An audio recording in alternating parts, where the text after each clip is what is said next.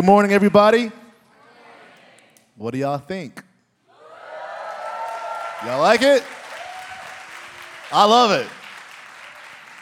Feels so good to be up here in this space, these windows, the light. I love it. Um, what's up, balcony? Good to see you guys. Uh, I'm Alvin. For those of you who don't know, if you're here for the first time, I serve as lead pastor here at the church, and uh, this is just a very exciting day for all of us. So, congratulations to the whole church, because we're all going to be able to enjoy this. Um, I'm filled with gratitude today for obvious reasons. Um, I do want to just thank the church for just being so faithful during this uh, waiting period of the past two years of getting into this building. I specifically want to honor our pastoral staff, uh, Lucy and Marion and Joel with the kids. They work around the clock. And I couldn't do this without them.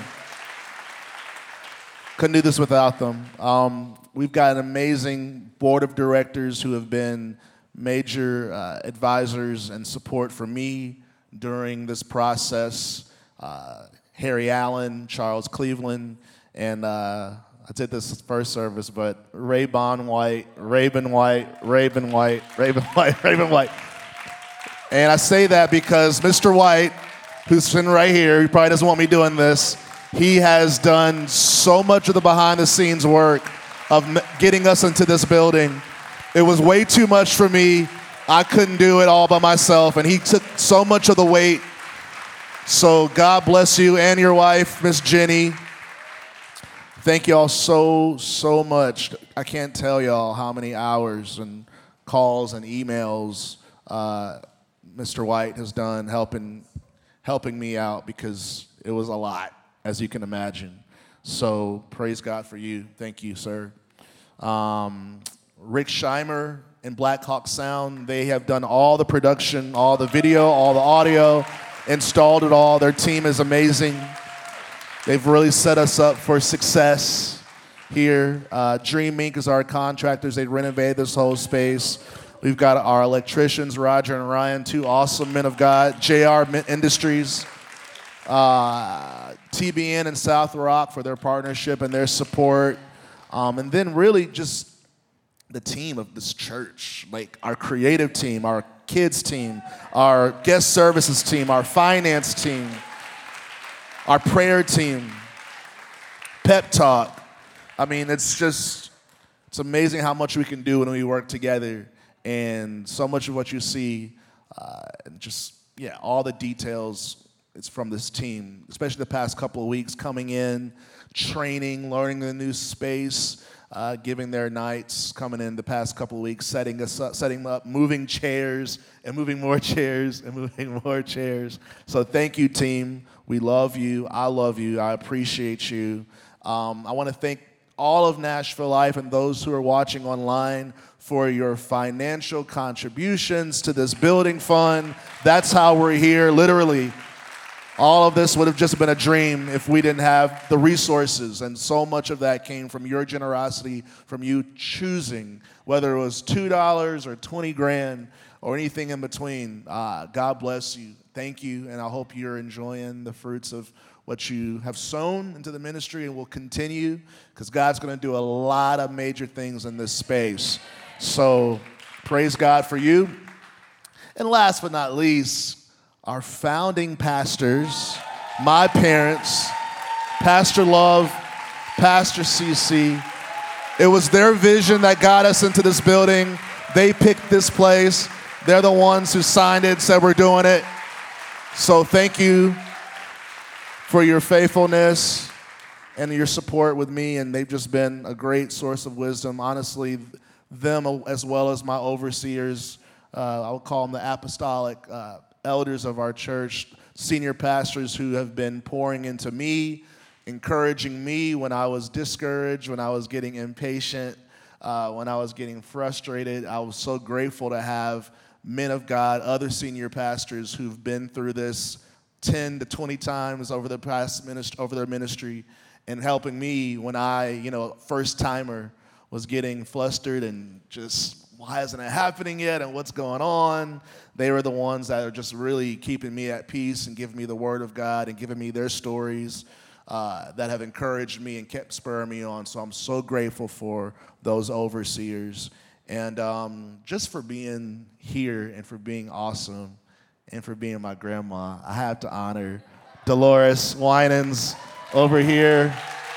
I'm so grateful that she just happened to be here on this weekend of our opening. That was all chance. So I hope you're proud of us, Grandma. Um, and uh, she loves the word, so let's hope I preach it accurately. Uh, so pray for me, and let's get into scripture. Uh, let's let's say this together. The word of God is the bread of life. May my heart conceive it and my life achieve it.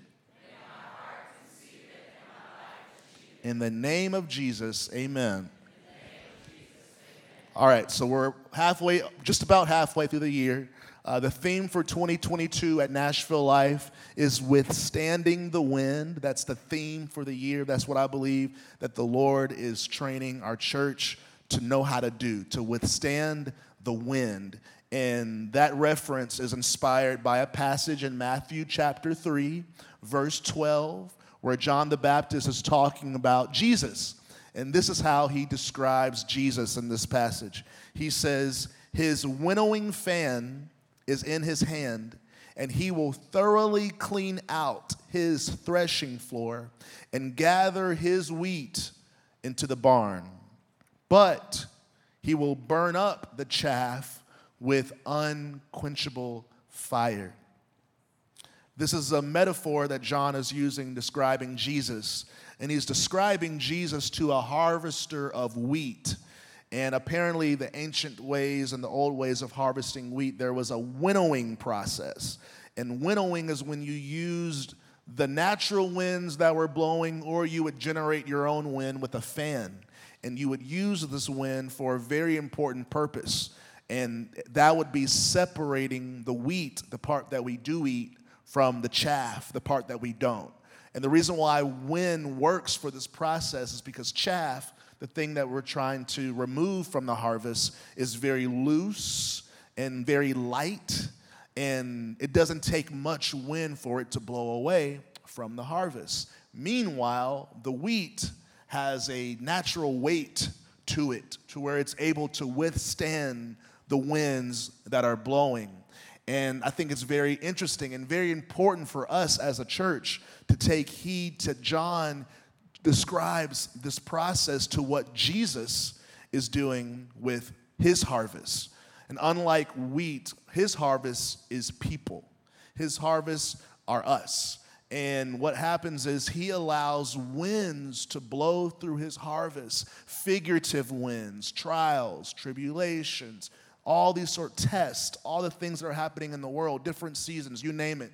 Whatever he uses it and it's not to damage the harvest, but it's to reveal the harvest. Those who are secure in Christ, those who have their faith in Jesus, though we will be challenged by the winds of the day, we won't be blown away. And the thing about chaff is those are people that that for whatever reason aren't rooted in Jesus. They might be around other people who are, they might be in the mix, but for their lives, it's, there's, there's no real faith in him. And unfortunately, when the winds come throughout the church and throughout the harvest, uh, the Bible says that many of them are blown away.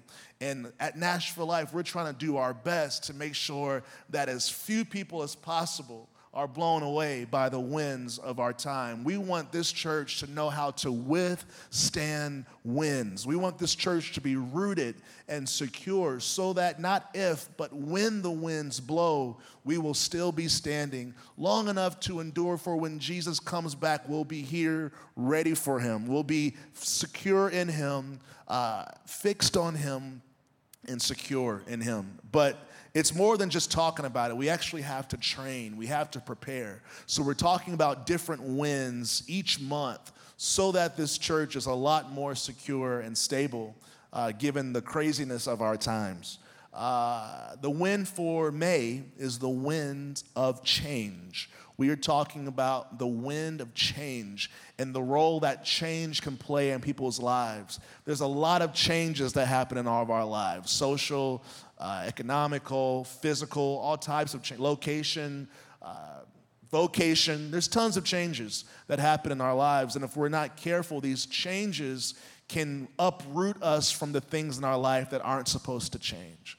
And I want to talk about uh, scripture that really sets the tone of, of the changes that occur in a human being's life. And most of you guys, if not all of you, will relate to, to the differences that you see in this passage. And that's Ecclesiastes chapter 3. Ecclesiastes chapter 3, 1 through 8. It says, To everything there is a season, a time for every purpose under heaven, a time to be born and a time to die, a time to plant and a time to pluck what is planted, a time to kill and a time to heal, a time to break down and a time to build up, a time to weep and a time to laugh, a time to mourn and a time to dance, a time to cast away stones and a time to gather stones, a time to embrace and a time to refrain from embracing, a time to gain and a time to lose, a time to keep and a time to throw away, a time to tear and a time to sow, a time to keep silence and a time to speak, a time to love and a time to hate, a time of war and a time of peace. There's a lot of different times for different things in our life, which lets us know that change is inevitable. And not only is change inevitable, but change is biblical. It's in the Bible. We see that there's so many changes that are happening and will happen in our lives as long as we're on this earth. But I want to give you guys a little bit of insight on how to really rightly divide Scripture, how to accurately consume Scripture. And this is something that I've picked up along the way, and it's really given me a lot of help. And that I have found that for every Scripture that causes you to lean this way, there's another Scripture that'll pull you back this way. And what will happen is the, that's why it's so important to embrace the totality of God's word, the full word, because unfortunately, there have been several groups who have in error have taken you know that one scripture and they lean all the way over there and they end up falling over and getting totally out of balance. And what you see is that's why it's so important because when you read god's word and it's you honestly and it's usually the very next verse honestly. Like when you read one just that's why you got to keep reading because it'll pull you back to where you'll stay in that sweet spot of the will of God. It's a balance, and it's it's it's it's uh, it's both this and that. And the, un, the immature mind and the unbelieving mind will use the argument of the Bible contradicts itself and the Bible is this and it's confused. And all of that is just an agenda to uproot you from the foundation and the authority of God's Word. I've learned that it can be very convenient to believe that the Bible is somehow not complete because then it's not worthy of being the authority in your life. But I promise you, the Bible is true, and for every scripture that, that, that makes you want to lean this way, the Holy Spirit gives you the other scripture that kind of keeps you from, from going too far over this side or too far over this side, and it keeps you at the sweet spot of where Jesus is. I love it because it's so true. So, yes, change is biblical. And the reason why I have to say this is because, as much as there's a time for all these things, imagine if someone used Ecclesiastes 3 to go to their spouse and say, hey, you know, baby, the Bible says there's a time for everything, and it is no longer time for me to be your spouse. It's like that wouldn't work. Or if it's like, you know, hey, little Timmy, I know I'm your mom, but, you know, the Bible says there's a time for everything, and, you know, it's just time for me not to be your mom anymore. Like, Timmy would be just crushed. And we would say, but it's in the Bible because the Bible says that there's change and times for everything. And what happens is we'll abuse these scriptures and use instability and lack of commitment and a lack of follow through to just, we'll, we'll try to justify that with the fact that there's a season for everything. So while, yes, there's change in our lives, there are certain things that are not meant to change. Imagine going to Jesus and going, hey, you said in your word that, you know, there's a time for this and time for that. I don't think it's a time for me to follow you right now. But hey, it's biblical, right? We all know that that's not right. We all know that that's not using this scripture correctly. And it's important for us to know that, yes, while change is inevitable, change is only godly when there is proper anchorage when there's a proper anchor in our lives. Anchoring is so important. The definition of an anchor is I looked up in, De- in Webster. It says a device usually of metal attached to a ship or boat by a cable and cast overboard to hold it in a particular place by means of a fluke that digs into the bottom. Another definition is a reliable or principal support. Another definition is something that serves to hold an object firmly. Obviously, anchors are usually used for boats, and boats are subjected by two elements that are always changing and always shifting, and that's water and wind. So, whenever you are in a situation where there's a lot of change, the success for that thing, there has to be an anchor to keep you secure in the midst of all the change. And all I'm telling you guys is the scripture that says that there's change happening and there's a time for this, to me, that's one big message of saying we need an anchor. Because we are in a life of so much change. We are subjected to so many changes. And the only way for us to be successful through these changes is if there's an anchor. Because the same Bible that says there's a time for all these different things is the same Bible that says that we can't be tossed to and fro like the wind. So, how can the same Bible that tells you there's going to be a whole lot of changes in your life, the same Bible that tells you you can't be tossed to and fro, you got to be stable? that means that there has to be an anchor. Otherwise, without the anchor, we will be tossed to and fro with the wind, and that's what you call unstable. And God is not calling any Christian to be unstable. Why? Because He's our firm foundation. And if we're not stable, what hope does the world have? If we're not the light, where will the light come from? If we're not the salt, where will the salt come from? If we're not the stability, then where? You tell me, where will the stability come from? Anchors are needed where there's change. Anchors are needed. And the good news of the gospel is God has provided that anchor. He's provided that anchor through Jesus, who the Bible says is the same yesterday, today, and forevermore. And in a world full of change, it's so important to identify those constants in your life. And I can't think of a greater constant than Jesus because the Bible makes it clear that he never will change. So if you hold on to him in the midst of all the winds, you will find stability for your soul, you will find stability for your family, you will find stability for all of the things that are in your life. Even in the midst of all the changes, it's pretty amazing when it happens.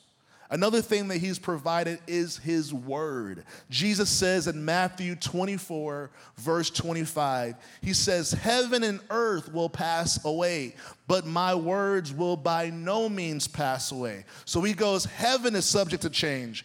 Earth is subject to change. My word will never change. Even if the world is literally upside down, God's word will still be standing. And that's good news for us, people who are subjected to so many changes. Our emotions are up and down, our bank account is up and down, our social life is up and down. We have to find something that is constant, and Jesus is saying, Search no more. You have found that solid rock in Jesus and in His Word. Jesus supports your soul with His unchanging Word. Hebrews 6, this is such a good passage. Hebrews chapter 6, verse 19 through 20 says, We, all of us, believers, we have this as a sure, which means certain, and steadfast, which means consistent, anchor of the soul. So the Lord has given our soul, our mind, our will, our emotions a secure and a steadfast anchor, a hope that enters into the inner place behind the curtain where Jesus has gone as a forerunner on our behalf, having become a high priest forever after the order of Melchizedek. So forever is another word. Basically, there's a lot of things that are going to come and go. But Jesus I'm so happy that his reign is not seasonal. His reign is forever. It doesn't matter if it's winter, it doesn't matter if it's spring, it doesn't matter if it's feast, it doesn't matter if it's famine. His reign is forever and it's a constant. And anyone who's wise, who wants stability in their life, fix your eyes on Jesus because he is the one person and the one name that will never shift or never change. 2 Timothy chapter 4. 2 Timothy chapter 4 verse 2. I like this scripture. Paul is talking to Timothy who's a young pastor and he says, "Preach the word. Be ready in season and out of season. Reprove, rebuke and exhort with complete patience and teaching." Every word in the, in, the, in the, scripture is important. And I believe that Paul stressed in season and out of season because he knows Ecclesiastes chapter 3. And he knows there's a lot of different kinds of seasons. So he had to make sure that Timothy knew that your readiness to bring the word of God cannot be seasonal. Your readiness to preach God's word cannot be this is off season, this is in season. He said, it doesn't matter what the season is. If it is season, if it's not season, you have to be ready. And the reason why I think it's important because we as believers or as people, you know, we can just get I don't know. I don't know if any of you guys ever done it, but sometimes it's easy to find a scripture that can justify your time or your time of disobedience. And if you search hard enough, I'm gonna let you guys know the way I, the way the Bible is, if you search hard enough, you can find something to justify just about anything you're doing, which is why it's so important to consume the whole Word of God. Because when people do this, they'll say this. I'm like, well, you know, God, it says this in the Bible. I said, well, it also says this. I'm telling you, for every this, there's a that that keeps you accurate and keeps you from running and creating your own world off of those two scriptures that justify and make you feel better about the season of life that you're in, even though it's not the will of God. People do it. I'm not saying anybody in this room does it, but people do it. I've heard. I've heard that people do this. So be careful that it's not that it's not us. So Paul had to say, Timothy, you've got to be ready in season and out of season because Jesus is coming back. And God forbid there's someone who could have received Jesus. There's someone who could have a destiny in heaven, but because the church chose that it was the off season for preaching the word of God, or that we were called to a season to not share the good news of the gospel, God forbid someone who could have heard ends up missing out on Jesus because we called it off season. And sometimes we do that. We'll call our own off season for making disciples and sharing the goodness of Jesus. But there are people in every season who need to come in, who need to know that it might be their last day for all we know. The Bible says tomorrow's not promised. There's more scriptures on that from Jesus, but I want to also comment on this because I, I, I tend to preach, and sometimes when I preach, I can hear the arguments of the flesh. And I always try to call out those arguments if they come to my mind because sometimes those arguments can really be convincing to keep you out of the will of God and it can keep you in your season of disobedience. And I feel the need to just bring up certain arguments that stick out to me because sometimes they're my own arguments that I've had, and sometimes I can just sense them in the room. Um, so, in case anyone's thinking this. This scripture about being ready to preach the word in season and out of season. If you look at the context, Paul, the apostle, was talking to a pastor. And oftentimes, we as the church can use the argument of, well, this was for a pastor. A pastor is supposed to be ready in season, out of season. I'm not a pastor. I'm just saved. I'm just a Christian. So therefore, it's his job to be ready in season, out of season, but it's not really mine. And I have some very um, inconvenient, if that is your argument, some inconvenient scriptures that might make you think otherwise. Um, I believe they're convenient scriptures because they're truth. So I'm just kind of being funny about that. But if you have arguments and if you're trying to find ways or or you're scared to step out and it's just easier to think of it that's just not my job i've got news i've got news that we all have a job in here we all have a job in here First peter chapter 2 First peter chapter 2 verse 9 says you talking to the church you are a chosen race a royal priesthood priest means minister you are a priest. Everyone who's a Christian is a priest in the kingdom of God. Everybody, not just the pastors, not just the people on stage, not just the, the leaders. If you have been bought with a price by the blood of Jesus, the Lord considers you a priest in his priesthood, a holy nation, a people for his own possession, that you may proclaim the excellencies of him who called you out of darkness into his marvelous light. This is a very profound but very simple scripture. Essentially, all the word is saying is if you've been called out of darkness into his light, your only responsibility or your responsibility is to talk about the one who did it, to praise the one who did it, to share about the one who did it. That's it. That's that's and, and it's I have to make it that simple because it is that simple. I mean, just imagine being in a physical house that was physically on fire and you had no way out, and your neighbor, we'll call him Bill, across the street comes into the house and knocks down a door and pulls you out of the fire. Imagine having to be motivated to tell people that I was in a burning house and my neighbor Bill came and pulled me out. Like, I don't think any of us would need to be convinced or motivated to tell our family and friends that we were about to die and Bill came across the street and broke through that window and let us out the house. But for some reason, when it comes to our salvation, our spiritual life, our journey, it seems so foreign to some of us. And honestly, guys, I just have to be real. If it's too foreign, perhaps it hasn't happened yet.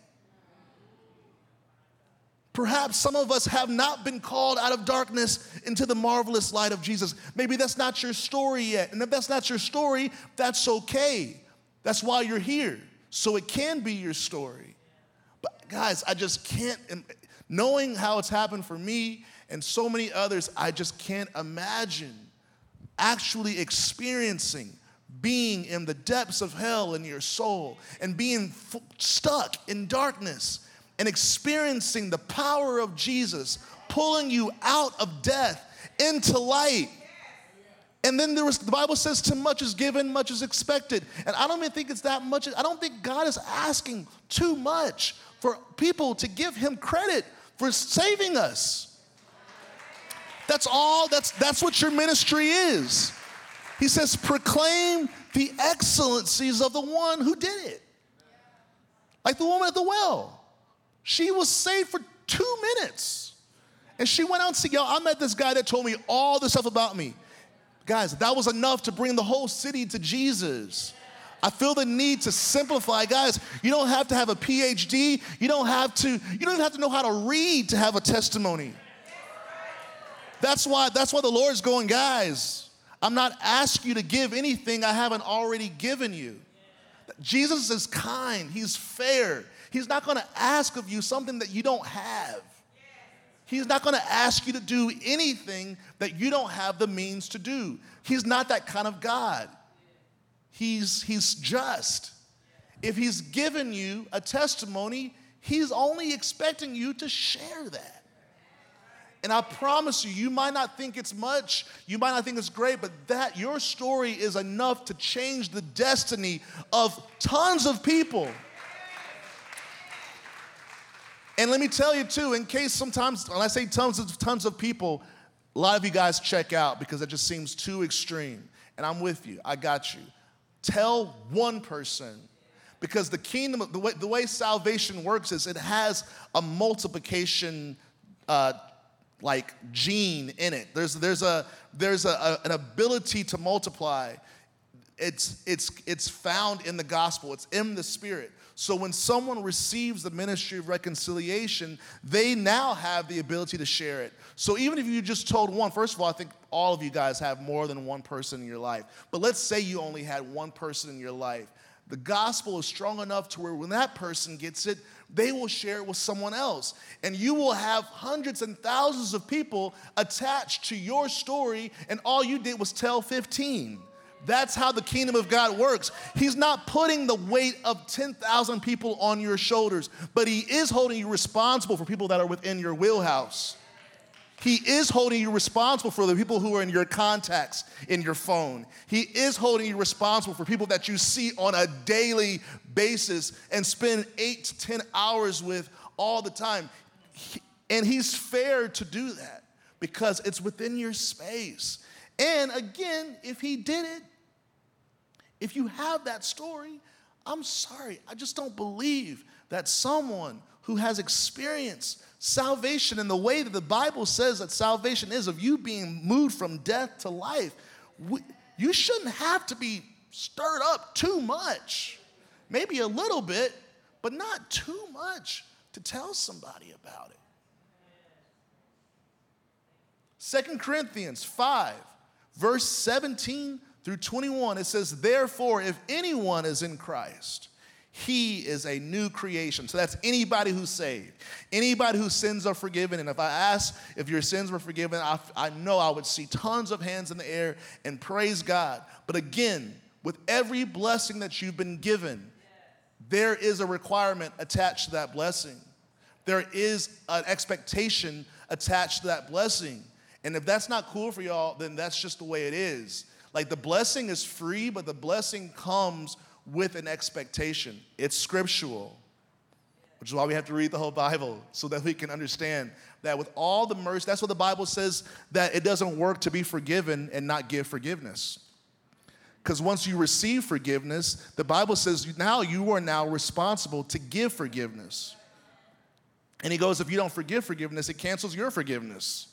So we see that with every blessing that we have, there is a requirement, there is an expectation from the one who gave it to you, which is God. So let's say everyone here is a new creation. Hallelujah. That's a blessing. The old has passed away. All of your sins are totally forgotten by the Lord. He washes it totally away. Your sins are totally canceled.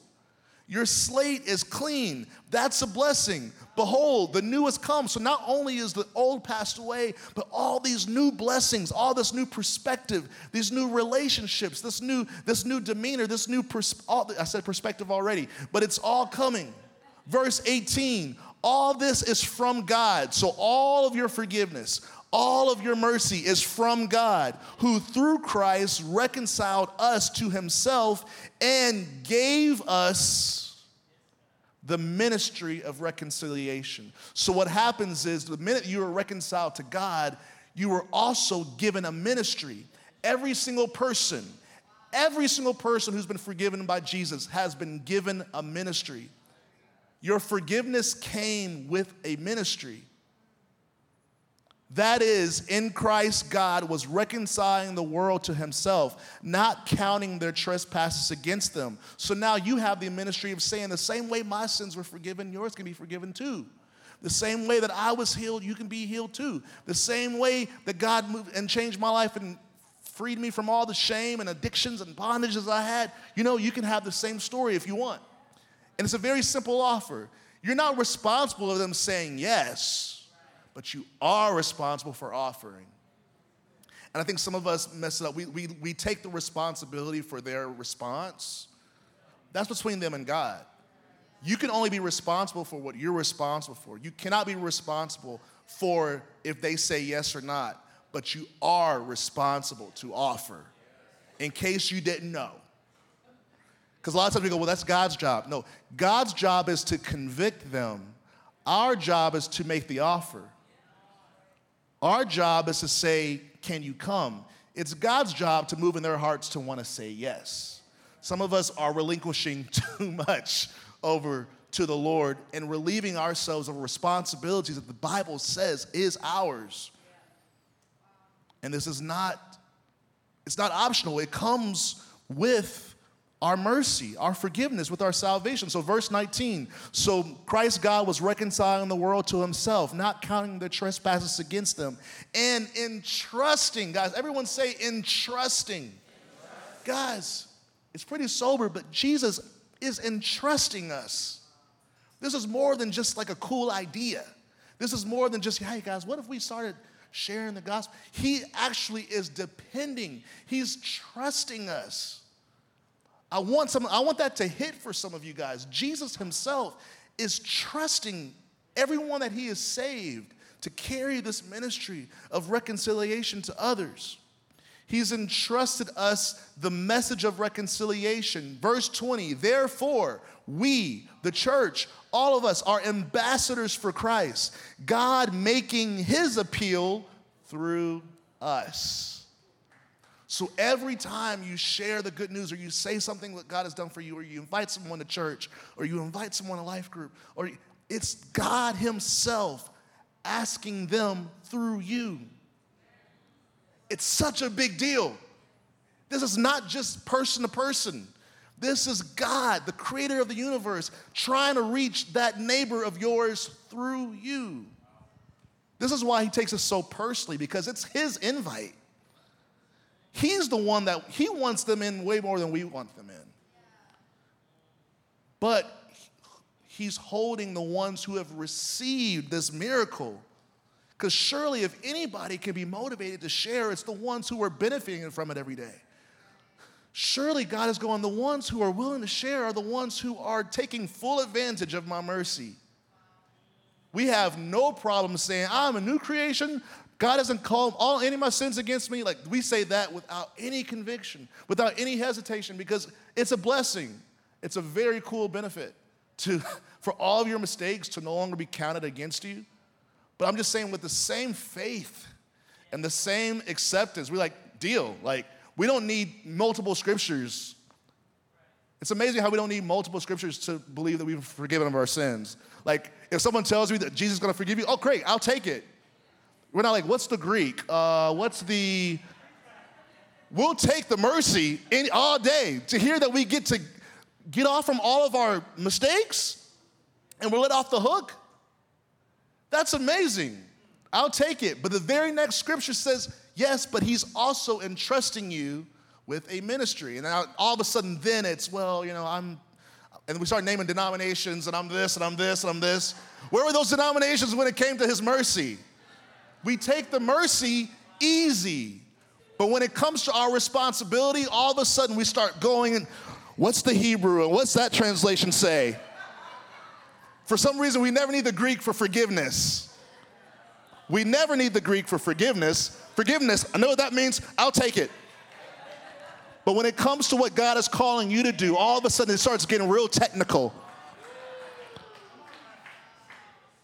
His mercies never see. Well, he's not. I'm not really in a season of receiving mercy. We're always. It's always time for mercy.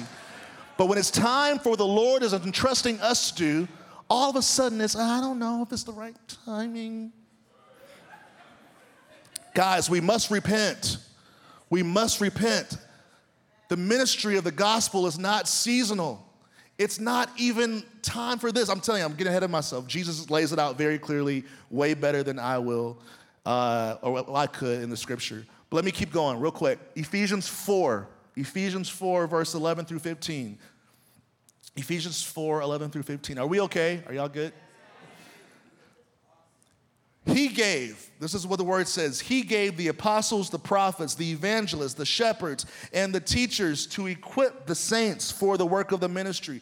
Too often, guys, I feel like I need to let you guys know that this is in the Bible because oftentimes, generally in church, we believe that the scripture says He appoints apostles, prophets, evangelists, shepherds, and teachers to do the work of the ministry.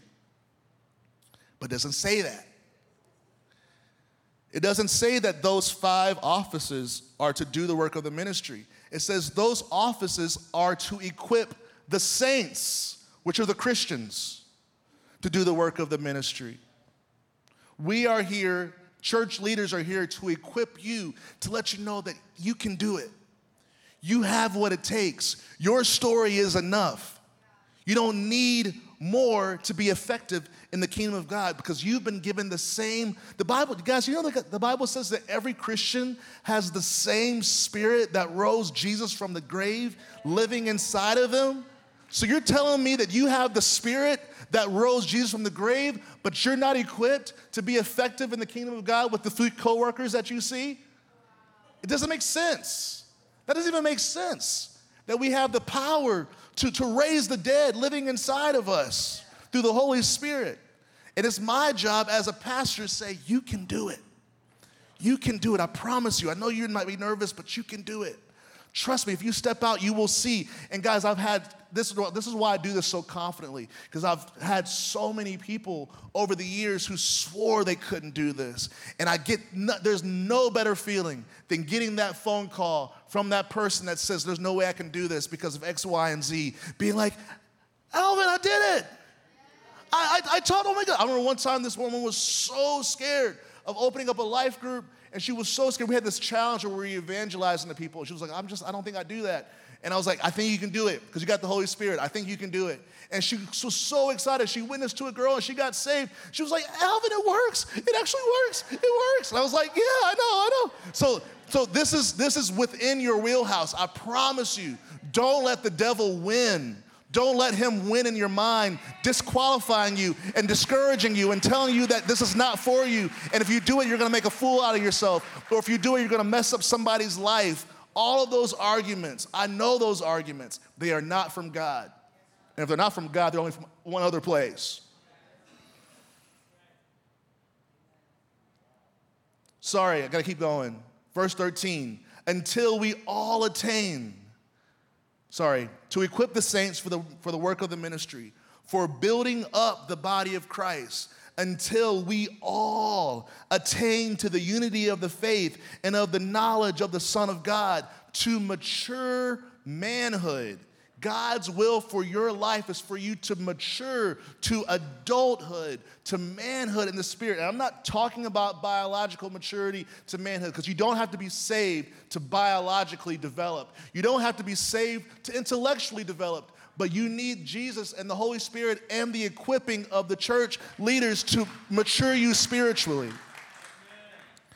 And this is the alternative. I love this mature manhood to the measure of the stature of the fullness of Christ. The Lord wants us to mature to where we are fully embodying His character and His faith and His perspective and His vision and His commitment to the kingdom of God.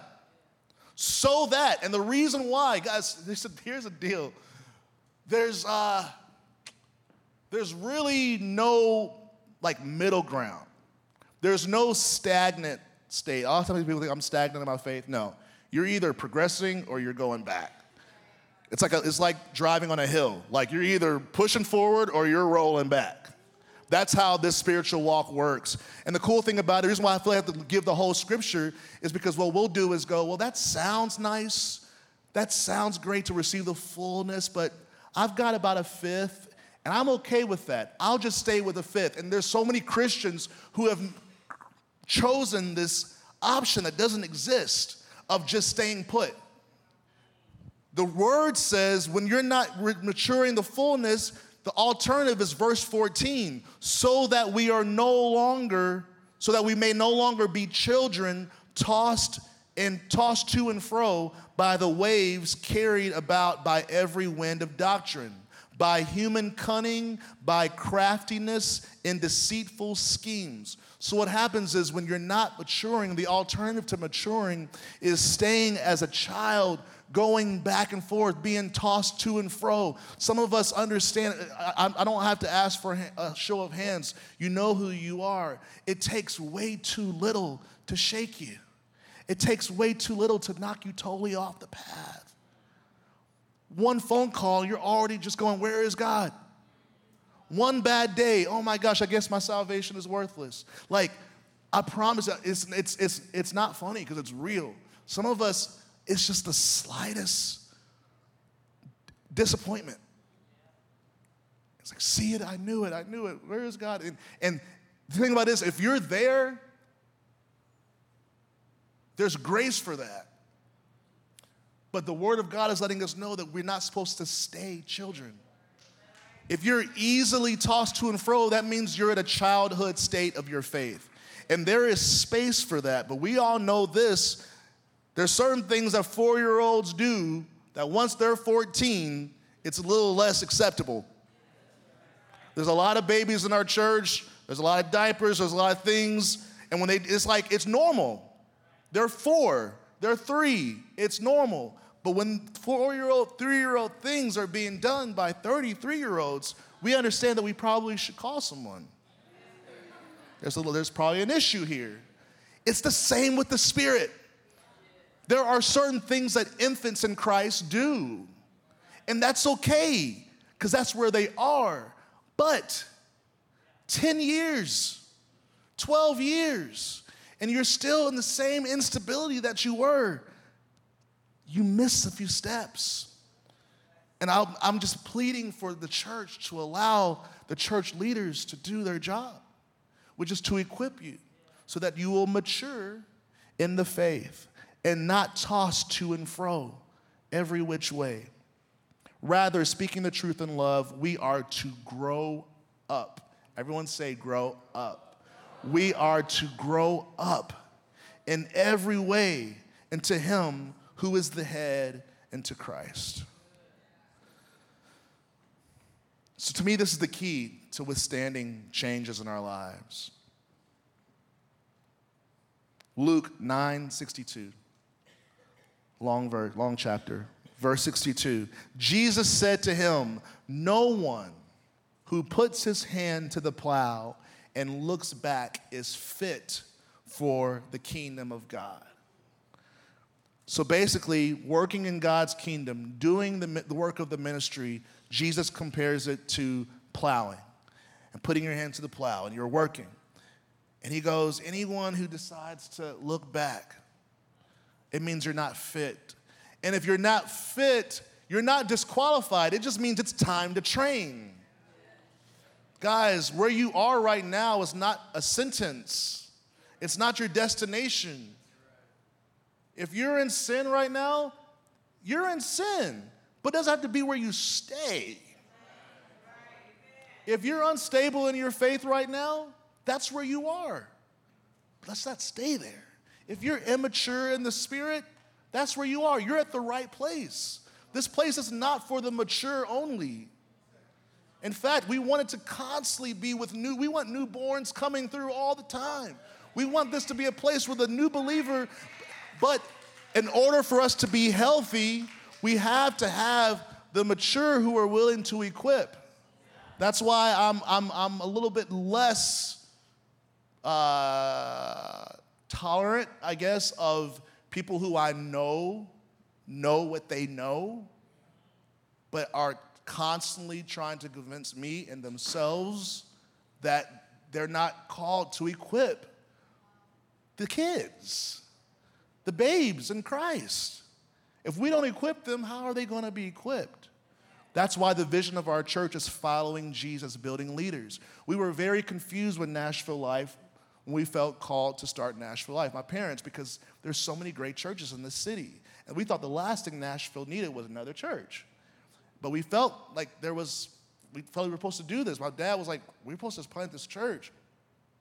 And the assignment of our church, we said there, we felt the Lord saying there needs to be more people willing to equip others.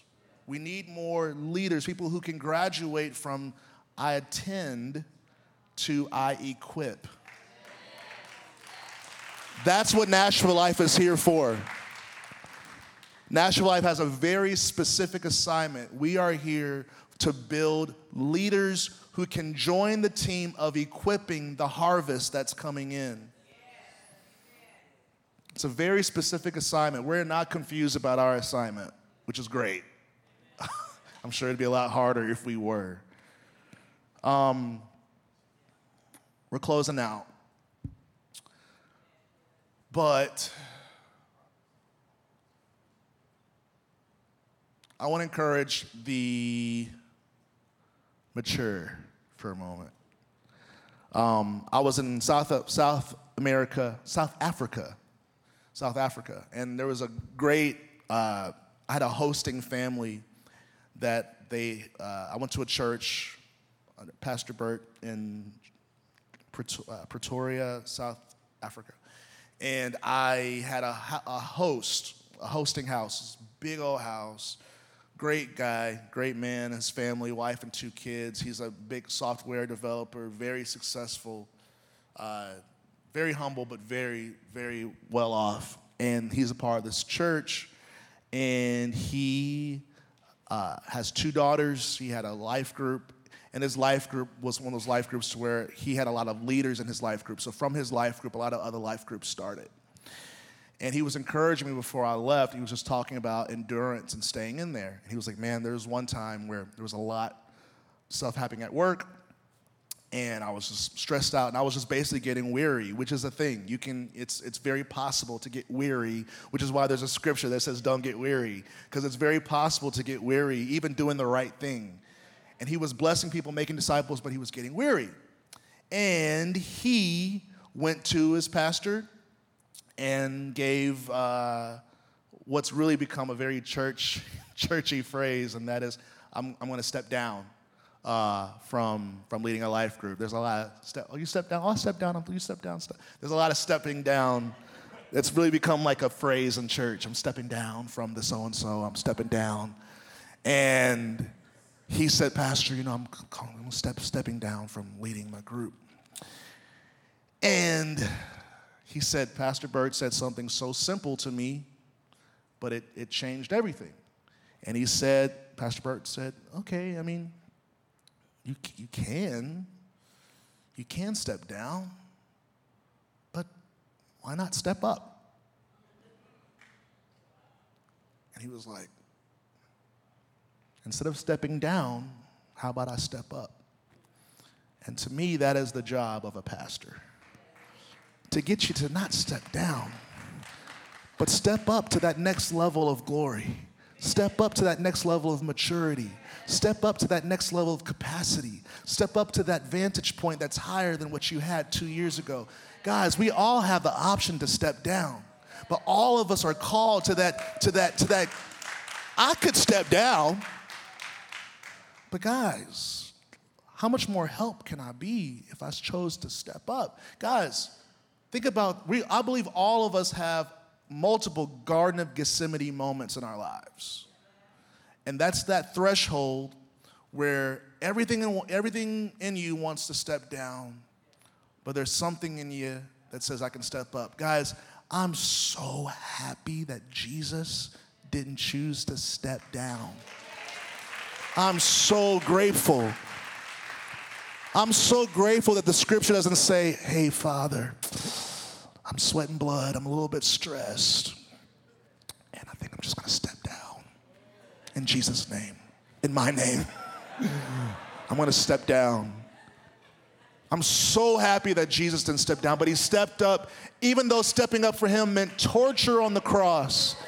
If Jesus can step up and be torched on the cross, surely we can step up and witness to a friend, someone who we claim that we love. Last scripture, John chapter 4, 34 through 38. This is the words of Jesus. He says, Jesus said to them, My food is to do the will of him who sent me and to accomplish his work. That was Jesus' food. I know I'm going over. Jesus' food was to do the will of God. And I was thinking about this earlier, and I hope this sets some of you guys free because I'm really, this is really for your benefit. I know this, I'm calling you to do certain things that you might have been delaying, but I promise you, it's for your goodness, the satisfaction that I'm, that I'm inviting you to. The, David said it's greater than, than, than fat on a steak. It's, God is calling you to a satisfied life, but you got to understand how your life works now. When you were before Christ, your food was your flesh. The Bible says, but anyone who's not in the Lord, their belly is their God. That's how you live, by how you eat. When you become born again and you are now in Christ, you have a new food source. So the things that used to nourish you don't nourish you anymore. When you are born again and you are now in Christ, and I know I'm telling the truth, some of you guys are not even satisfied and functioning until you are in obedience to God. And you're like, that's so weird. My friend is an atheist and he doesn't read his Bible at all and he's just skipping around because he has another food source. When you're not in Christ, you only can be sustained by bread and chicken and juice and all these sort of things. But when you become born again, your food is now to do the will of the Father. So every Christian who is not doing the work of the ministry is malnourished. And you're wondering why you're not functioning half as well as people because you have a new food source. You were born of the Spirit now. You are no longer a person of the flesh. So flesh food won't do it. I don't care how many quesadillas you eat. I don't care how many meatball subs you eat. You will still feel empty and you'll be so confused because this used to do it for me. But Jesus goes, You're with me now, and we have different food. The way you're nourished is by doing the work of the Lord. We have different, if you're a Christian, you have different food. I'm telling you, bread alone won't do it. And you know I'm telling the truth. Some of y'all are delaying things and you feel like you're starving, even though your pantry is full because your food is the same food as Jesus' food. He says, Do not say, he's telling us, don't say this. Don't say, There are yet four months, then comes the harvest. Look, I tell you, Jesus says, Lift up your eyes and see that the fields are white for harvest. Already the one who reaps is receiving wages and gathering fruit for eternal life, so that sower and reaper may rejoice together. For here the saying holds true one sows and another reaps, and I sent you to reap that for which you did not labor. Others have labored, and you have entered into their labor. I'm going to close with that because here's this is how this is how the harvest is always ready. I love God. You know how the Bible says, like, you know how said, the Bible doesn't contradict itself? It's all, it doesn't contradict itself. It just completes itself. It's, it's all the parts. There's no, I'm telling you, it doesn't, and you can say all day long, and I will be, I won't even get upset. I'll be so confident and relaxed. It doesn't. It doesn't, because God is God. He's not confused. You are, He's not. Here's the deal. We know there's a time for sowing and a time for reaping. We know that. That's what agriculture, Jesus describes that. There's a time to sow and then you wait and harvest. And then he goes, the harvest is plentiful. It's all it's right now, it's not later. So how can it be both sowing and reaping time and the scriptures about sowing and reaping, but yet you say we can reap right now? He says that's true, but the reason why it's always harvest time is because you guys are gathering what was sowed before you. So we in 2022 are looking at a harvest that was planted by people from the 70s and from the 80s who sowed seeds, died, and now the harvest that they sowed is in our 2022 time. What we do is go, well, there's no way it can be a harvest because I haven't been planting. Jesus goes, It's cool, I got that sorted. I have this figured out to where it's an overlap. So the sowers of the last generation are now our harvest. So when we sow, the people that we're inviting, that one that said no, even though you asked them eight times, I've got people like that that still haven't said yes. It's okay because there's gonna be another generation or another church in a different city that's gonna reap what I sowed. Guys, Jesus was not kidding. There is a harvest right now. And it's not far. I guarantee you, and I don't try to guarantee too much, but I guarantee you that every single person here has at least four, at least four people within your wheelhouse that are ripe for the harvest. And while Jesus has done so much of his work, he goes, This is a partnership. You gotta extend the offer. You gotta ask that person to dinner. You gotta take that person to coffee. You gotta ask in the coffee room at work, How's your life going? Well, tell me about your life. Just start some conversation going. The Bible says the Holy Spirit will give you the right words to say. Some of us are like, Well, I just don't know. All the planners out here, like, God bless you, but like, don't, like, you can't plan for everything. Some things you have to trust the Lord is to do in the moment. You can plan for some things, but certain times you got to trust that when we get in the conversation, the Lord's going to give me what to say. So I want to pray. I want to pray because I believe that there's a harvest out there, and I believe that as we are active in the harvest, we're going to find ourselves being stable and secure in the midst of all of the crazy changes that are happening in our lives and our world. Father, in the name of Jesus, I thank you for the word of God. I thank you, Lord, for the news and the truth that the harvest is ripe. Lord, the harvest is white. The harvest is ready. Lord, I thank you, Lord, that you have given us an anchor to keep us stable. Lord, the world is looking for stability. Lord, the world is so confused. They're so up and down, God. They're, they're, it's, it's, it's up one day, down the other, Lord. And you are calling the church to be anchored. You're calling the church to be stable, to be consistent, to be upright, to be steadfast. God, and this is not something that, that is too hard because you've given us what we need. You've given us your word that you promised would never change. You gave us your son Jesus, which you promised would never change. You gave us your Holy Spirit that you promised would never leave. So we thank you, Lord, in the midst of all the different seasons, we have an anchor of things in our lives that will never change, no matter the season. God, and I thank you, Lord, that you're letting us know as clear as day in Scripture that the harvest is not seasonal for us, it's right now. Today is the day of salvation. Today is the day for that friend to hear the good news, to hear their story.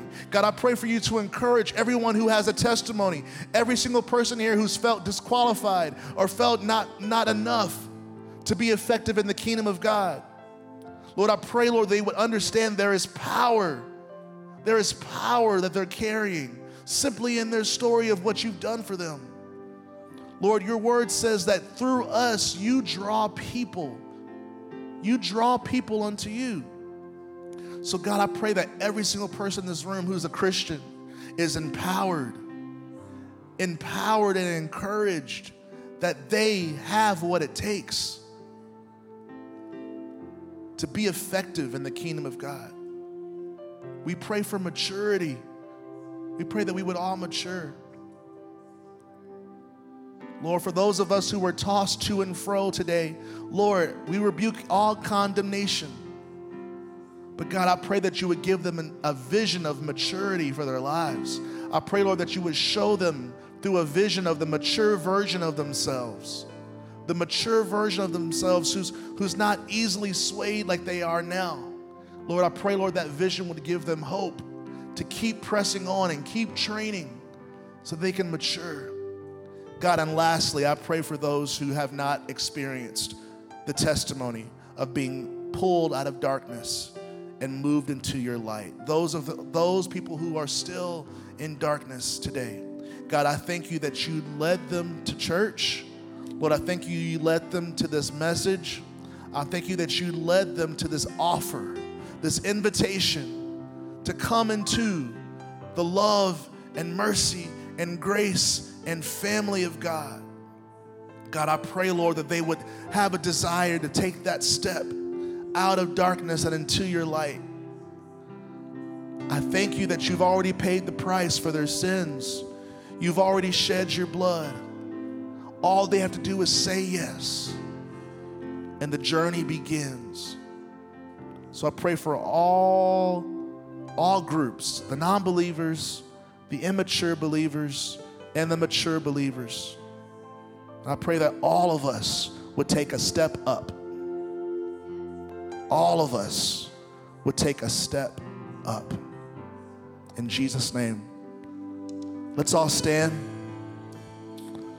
I'm going to invite all of us to approach the throne of grace together. Now, some people in this room have prayed this prayer already. Some other people have never prayed this before, and it's all good. We're going to pray this together, and I believe that God is going to be so blessed by hearing men and women claim Jesus today and receive his sacrifice. So repeat these words after me. Say, Father, in the name of Jesus, I confess that Jesus Christ is the Son of God. I believe that He died on the cross for my sins and was raised from the dead on the third day. Forgive me of my sins and make me a new person in Christ. Lord Jesus, I choose you to be the Lord of my life. Fill me with the Holy Spirit so I can live for you every day. In the name of Jesus, we pray. Amen. Let's lift up a sound of thanksgiving. Let's lift up a sound of gratitude, a sound of praise, a sound of faith, a sound of obedience. Hallelujah. If you said yes to Jesus, congratulations.